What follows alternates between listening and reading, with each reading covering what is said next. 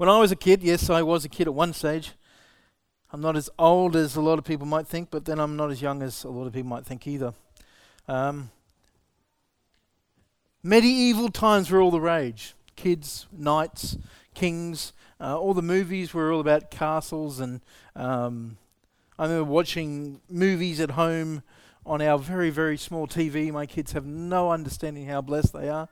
Um, we had a micro TV, and we had no no remotes, no remotes, and we would have to change TV by pressing buttons, all the channels. And uh, my brother actually had the first ever Lego castle.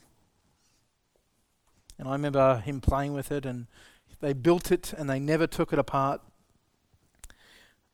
And it was just this excitement about kings and castles and understanding those things. And my older brother was right into those things. Now, history tells us when castles were built, resources were paramount, they were needed. When an enemy would lay siege against a, a castle, their ability to outlast the siege all came over or came upon their ability to have resources. If they didn't have the resources, they were easy prey. And the idea was to lay siege against the castle and hold it out, slowly attacking it and let them run out of resources, run out of water, run out of food, and then they would surrender.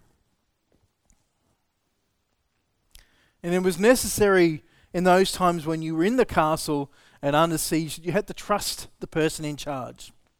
You had the trust that they had put the resources aside, had the trust and they knew how to defend the castle. Because the biggest weakness inside a city or a castle under siege is actually what they call the fifth column. And the fifth column is the people. It's the people's thoughts, it's the people's mindsets. You know those movies where you see some something taking place and there's always that one person who sells out the rest of them for something stupid and ends up regretting it? It's like the movie Narnia when Peter sells out his, his siblings for Turkish delight. You know, it's always that one person, that fifth column, is often referred to. You know, we have to trust sometimes that there's enough water and food, there's enough soldiers, there's enough unity in the belief of what we're doing in the castle, there's enough trust in the wall system, in the armies and the kings and the, and the officers in charge and whoever else might be, because they become important to the actual survival of the city. Now, the city of Jerusalem had no rivers nearby.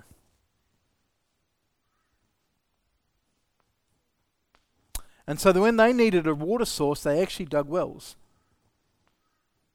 There were rivers outside the city, and so they had to dug them so they actually can get water inside the city. Because if they came under siege, uh, what are you going to do? So they dug into solid rock this, the wells within the city. So they always had water if it came under siege. And there are many times that the city of Jerusalem actually came under siege. We'll get into one of them. But a city became a refuge place. There were people who lived in the city, and then there were people that lived outside of the city. And when the enemy would turn up, everyone would run to the city for the protection of the walls, the protection of the army, and it became what's called a refuge. Now, many, many years ago, if you remember, there's going back a few, perhaps you weren't even in the country, we have a, a few people from international. We went through a period called a drought where it didn't rain very much. And if you remember those times, we all went to level four water restrictions. Our water levels, I think our dam levels got down to like 27%, so it was pretty dry, dire. And they all came up with these solutions. It's amazing what solutions you can come up with to fix problems when you're in desperate need. And they were thinking about going, I think, to level five restrictions, doing all these bits and pieces. You could only water plants by buckets. I don't know how that made any difference. Um, you could only have four minute showers, so my son would have been out of luck. He likes to have a long shower. You couldn't do this, you couldn't do that. Washing the car was almost prohibited unless you did it on the grass, and then you could only do it so many times. And then, of course, just before they were em- going to implement all these solutions to help us through our drought period, the drought broke and we got flooded. And of course, now that they're in abundance, complacency sets in. In a desert, wells become really, really important. Why? Because the surface water is in short supply. And this is where it draws into Psalms 46, which is actually our passage of scripture in this service. I've, I've been recommended not to have so many scriptures on a screen at once, and so I'll take that into account. There's a lot to read there. But it says, God is our refuge and our strength, a very present help in trouble. Therefore, we will not fear, though the earth should change and though the mountains slip into the heart of the sea, though its waters roar and foam, though the mountains quake at its swelling pride. Selah. There is a river whose streams make glad the city of God, the holy dwelling places of the Most High. God is in the midst of her, she will not be moved. God will help her when morning dawns. The nations made an uproar, the kingdoms tottered. He raised his voice, the earth melted. The Lord of hosts is with us. The God of Jacob is our stronghold, Selah. Come, behold the works of the Lord who has brought desolates in the, in the earth. He makes wars to cease to the ends of the earth. He breaks the bows and cuts the spear in two. He burns the chariot with fire. Cease striving and know that I am God. I will be exalted among the nations. I will be exalted in the earth. The Lord of hosts is with us. The God of Jacob is our stronghold. Selah. Selah, if you remember in the first me- uh, message I did on this series, means to stop, to pause, to contemplate. And when this psalm is being written, it's, it's written by oh, I've forgotten who's written it by, but it's written in those days and it's written in the same context as around Hezekiah as king. Now, if you know anything about Hezekiah, Hezekiah is a interesting king because he serves God and then he does some really stupid things. And when this passage of scripture is written is when they were under siege or Jerusalem was under siege by the Assyrians. And Hezekiah is king. Martin Luther wrote this hymn, he wrote a hymn, and basically entitled this, he said, A mighty fortress is our God. When Hezekiah was king and the city was under siege by the Assyrians, there's another passage of scripture in 2 uh, Kings, oh, I'm all over the place today, 2 Kings 19, and it talks about what's taking place in this time. Then Hezekiah took the letter from the hand of the messengers and read it, and he went up to the house of the Lord and spread it out before the Lord. Hezekiah prayed before the Lord and said, O Lord, the God of Israel, who are enthroned above the cherub, you are the God, you alone, of all the kingdom of the earth. You have made heaven and earth. Incline your ear, O Lord, and hear. Open your eyes, O Lord, and see and listen to the words I can't even pronounce that one, which he has sent to reproach the living God.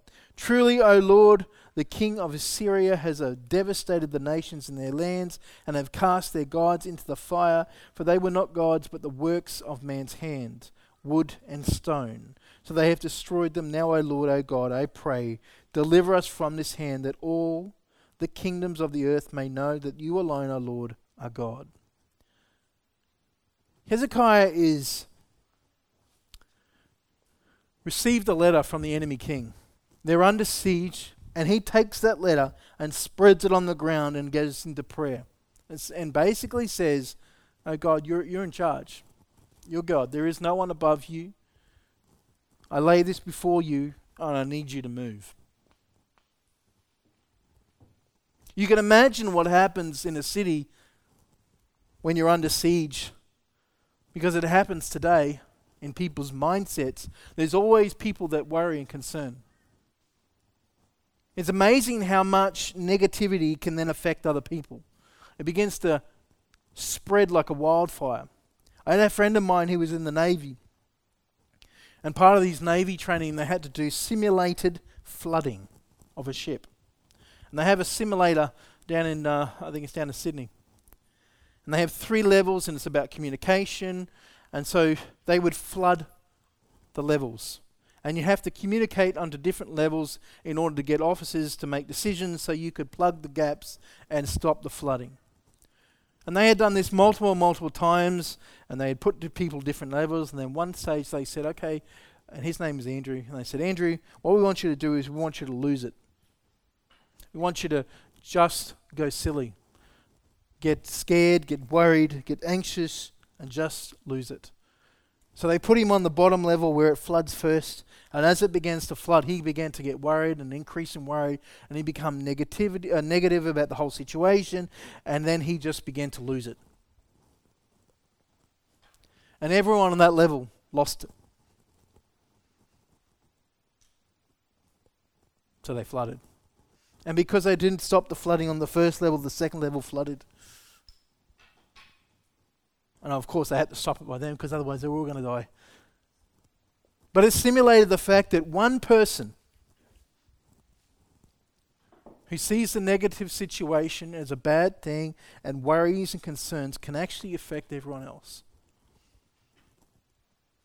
But it's interesting that one person who does the complete opposite and allows God to move in a situation can also affect the situation. Hezekiah is king, he's in charge of the city, and because he's got this letter from the enemy king, who's pro- basically, let's, let's put it in, this is Peterism, he says, if you don't surrender, you will die. That's, that's probably what it said. Probably a bit more eloquently. But he lays it before God and says, God, you're God. There is no other. And if we read the passage, it says, he went into the house of the Lord, spread it out before the Lord. Hezekiah, Hezekiah prayed before the Lord and said, O Lord, the God of Israel, who are enthroned above the cherubims, you are the God, you alone, of all the kingdoms of the earth. You have made heaven and earth. Incline your ear, O Lord, and hear me. That's a really profound passage of Scripture. I don't know how many times you've laid your concerns out before God and said, God, you're God. You're God over all these situations and all these problems, and only you can solve it. I don't know how many times I've had bills on the kitchen bench and said, God, I can't pay the bill. God, I need you to move.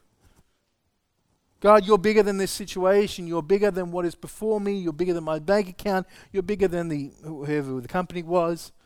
You're bigger than this situation. Show me how to do this. Show me how to walk through this. Show me how to make this take place. Just like one person's negativity can change a situation, one person standing before God, asking God to intercede, asking God to move in a situation can change forth what's taking place. Hezekiah brought the need before the Lord. He laid it before him, he gave him thanksgiving, and he gave him honor. Hezekiah cries out to the Lord as his only answer to the circumstances. And then he takes his hands off. God is a God of relationship. And oftentimes, what we go through in life, our struggles, our difficulties, whether it be by our hand or God's, the circumstances, God has allowed. God is always, always working for our good, even when we are in control or when we think we're in control. God is always working. Even when we are denying Him His position, He is always working.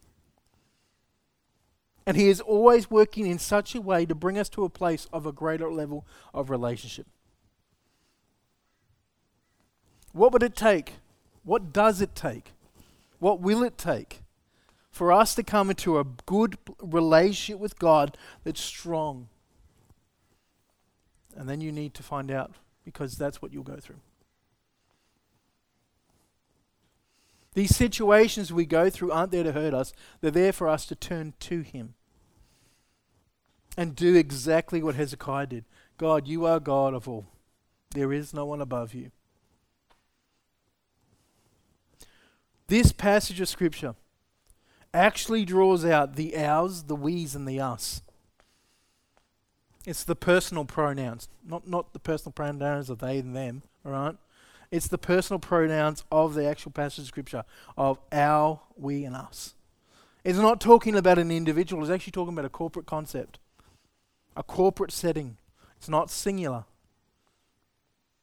And the emphasis is on the presence of the Lord with his people.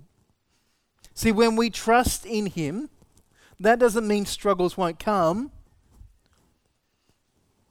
but it means He's the answer to change the difficulties in our life. Then it's not necessary that He takes away the challenge, but we begin to see the challenge differently. We trust in Him. It's like my son, right? He's a type 1 diabetic. That's not fun.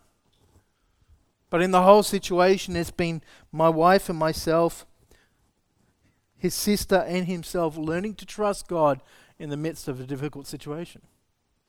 Who are we going to trust? I trust God over the pump. I trust God over the insulin. I trust God over the doctors. I got to trust Him in such a way that when we put our sons into someone else's hand to look after, that God's still got him. And you can break down this passage of Scripture into three sections. That God is our level of strength.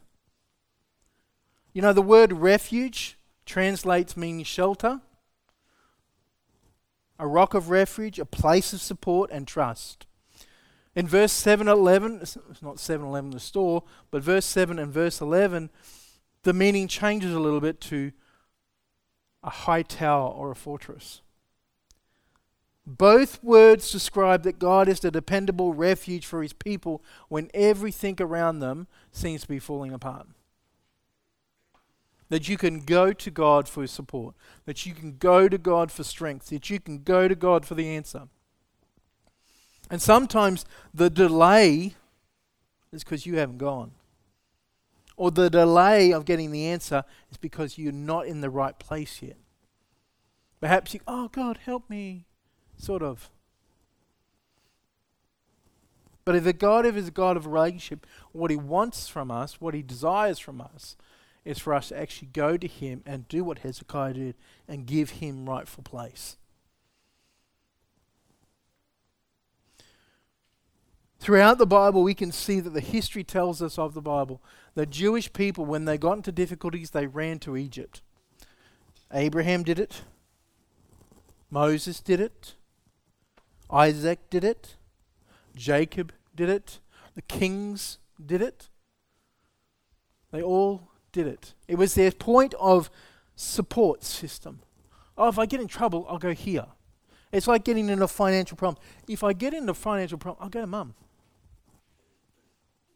If I get into difficulties, I got the credit card. Oh, I can get that on ZipPay. If you saw the numbers of debt in this country, you might be a little bit concerned. They're averaging saying that the Gen Ys, be Gen Ys,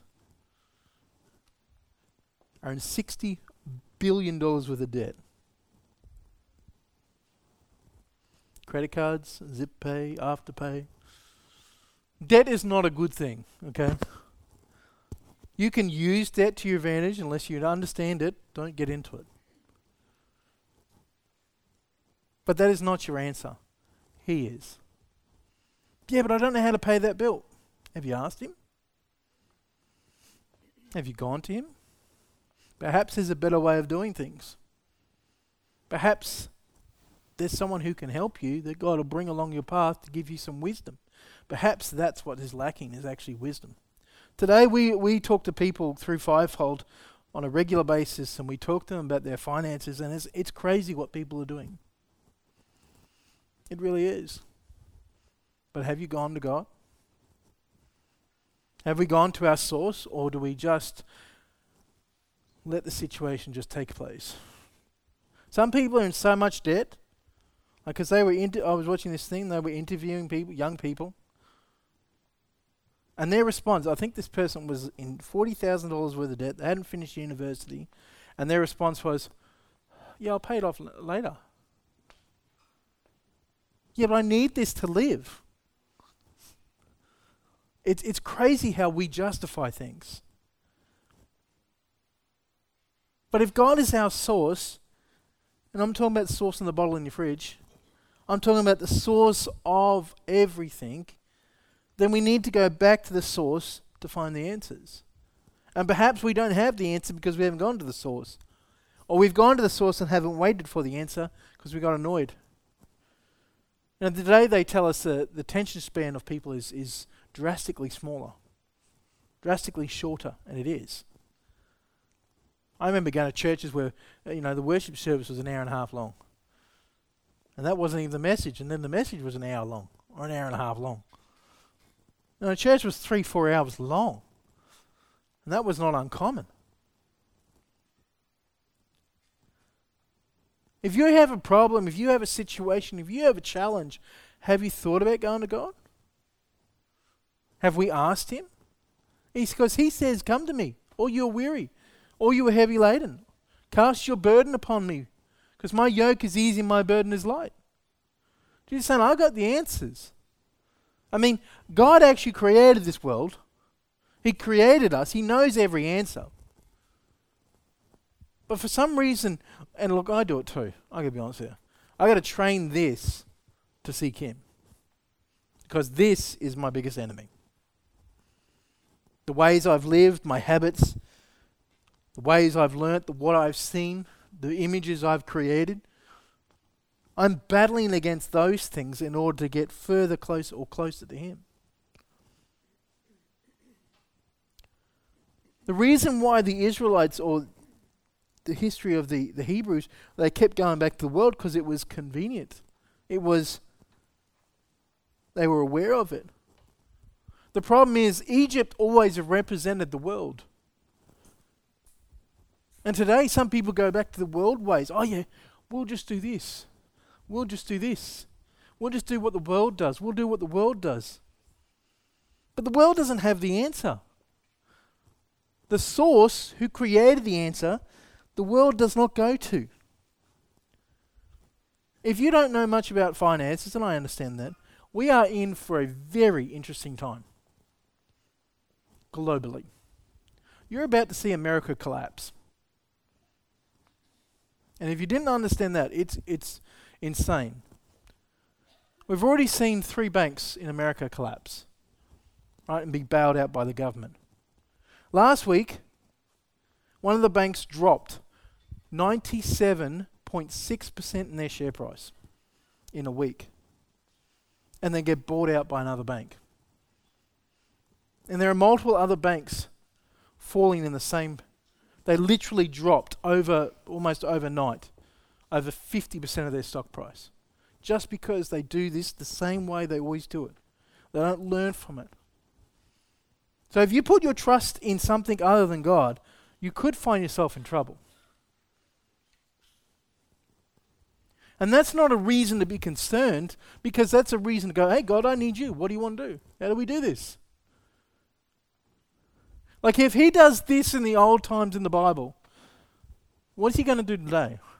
Because He's the same God yesterday and tomorrow. He wants relationship with you. He wants relationship with you. He wants you to know Him. He wants to know you. Well, He already knows you, but He wants you to know Him. He wants you to trust Him so hardly. So, what would God do? What would God allow in order for us to come to that place where we have to trust Him?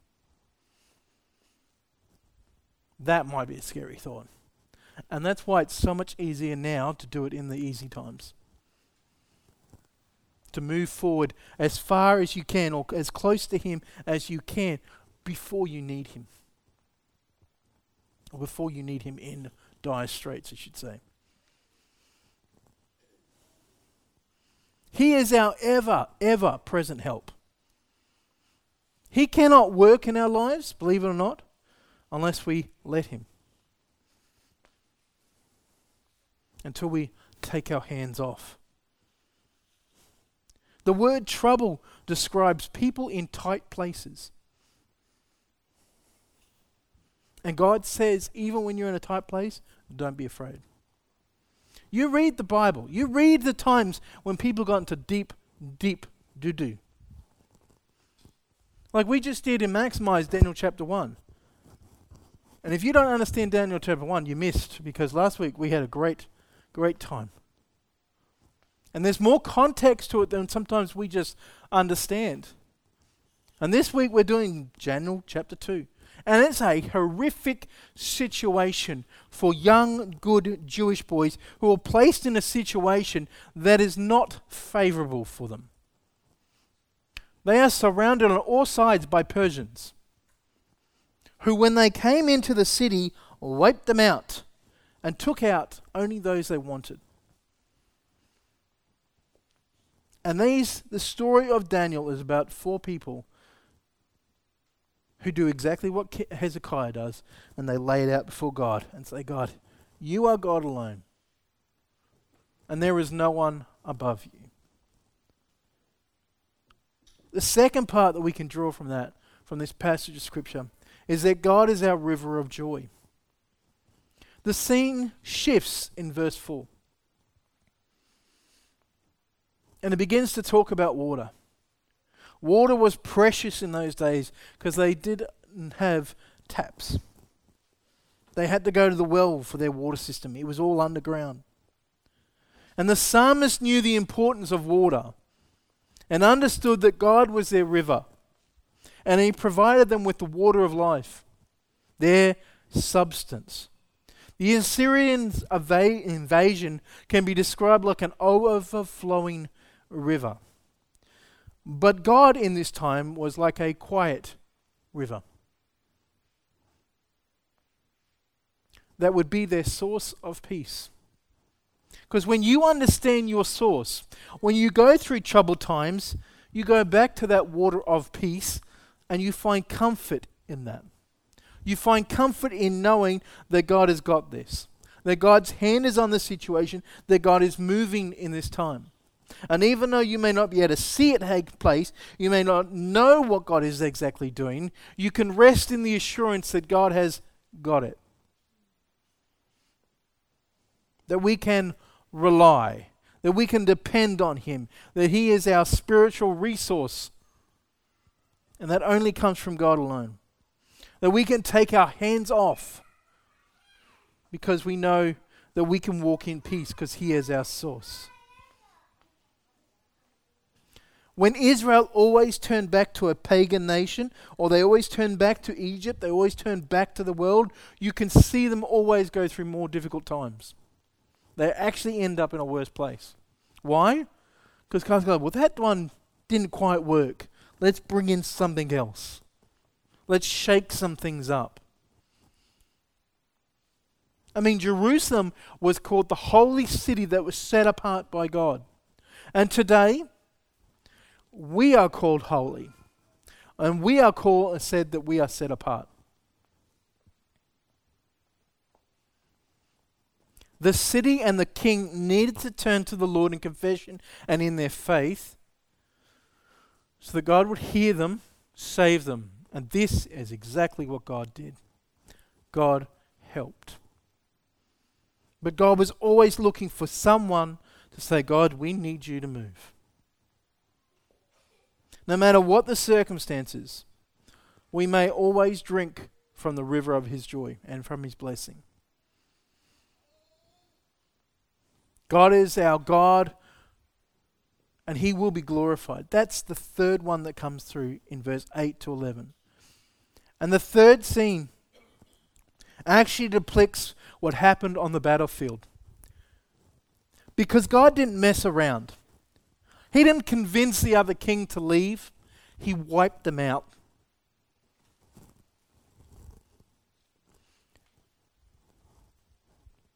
And when they came out of the city, the army was laid flat. They were dead. There had been no battle, but the angel of the Lord had left his evidence behind. Why? To encourage them in their faith. To say, hey, when you put me first, when you put me in that rightful place, I work on your behalf. Come and behold the works of the Lord. And then it says, Be still and know that I am God. Be still actually means, literally means, take your hands off and relax.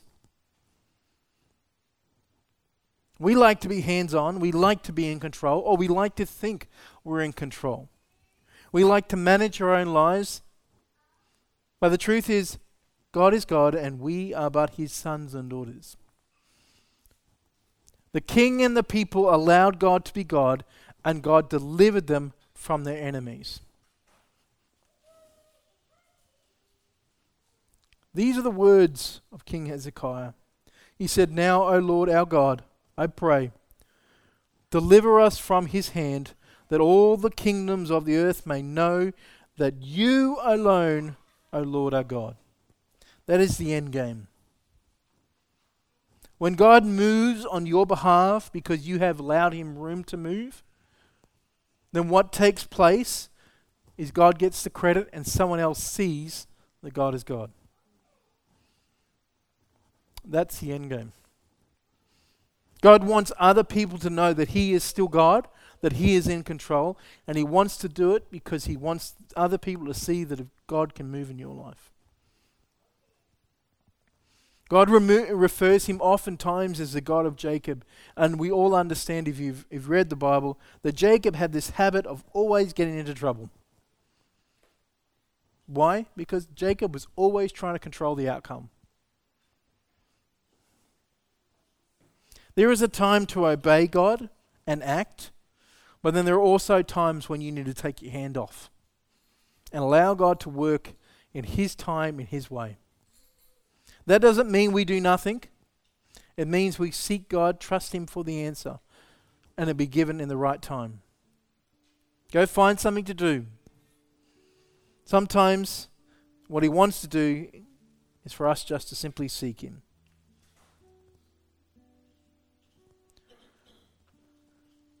We won't go too much further.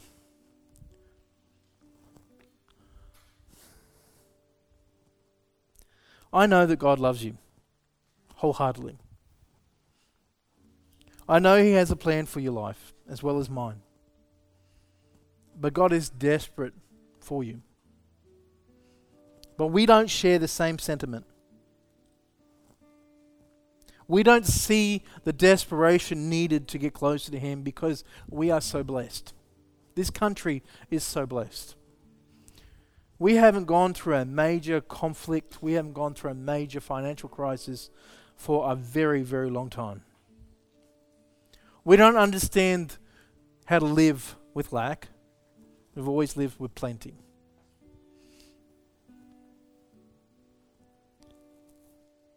Even the person on the lowest wage in, in this country earns more than like 98% or 99% of the population of the world. We are so blessed, we, we have almost no need for God. And the fact that we are even here is a testimony of that we have some sort of understanding of how good He is. But God is not a God who is mediocre, that wants to settle for just good enough. God is a God who wants you wholly and solely, everything about you because He wants to be able to use you and He wants to be able to work in you so other people come to know Him. God is not a God that He shall lie. And so, whatever you're going through right now, whatever struggles are before you, whatever difficulties, whatever answers you don't have, whatever problems there are, I want you to know that God has the answer and He is your source, and the only way to get that answer is to go to Him. And if you lay out your problem before Him, if you welcome Him and invite Him in the situation, you thank Him, you give Him that place in your life, I guarantee you He'll come through. May not be in your timing, because sometimes He's there to build and develop trust and faith, but it will come. It will come. It will come. God is always at work. And sometimes the plan isn't to you to have, but to you to know. If you're going through a difficult situation right now, I'm just going to ask you to stand up and we'll come in agreement. We'll pray with you. We'll just invite God to be in that rightful place in our lives. Because I have things in my life that I'm believing for, that I need God to move in, that I have circumstances that are beyond my control. You know, I'm just trying to hold the faith and just believe, invite God into the situation, let Him do what He needs to do. Father, I lift up every person standing. You know the situation, you know what's happening, you know everything about it. You may not have orchestrated it, but you have allowed it. So, Father, right now in agreement, we come together. You said there's power in agreement. So we come in agreement with every single person here that has acknowledged you. We invite you into the situation. We acknowledge that you are God and God alone. There is no one above you that you are bigger than every circumstance and every situation. So we just lay our need, we lay our desire, we lay the circumstance before you, invite you into that place. God, have your way. Move. We invite you. There is no answer but you. You are our only source. Father, I speak breakthrough in your name. I speak and declare everything that is your word, your principles your power, your authority. Father, open doors that cannot be opened. Shift. Do what needs to be done, Father, we pray. In Jesus' name, amen, amen, amen.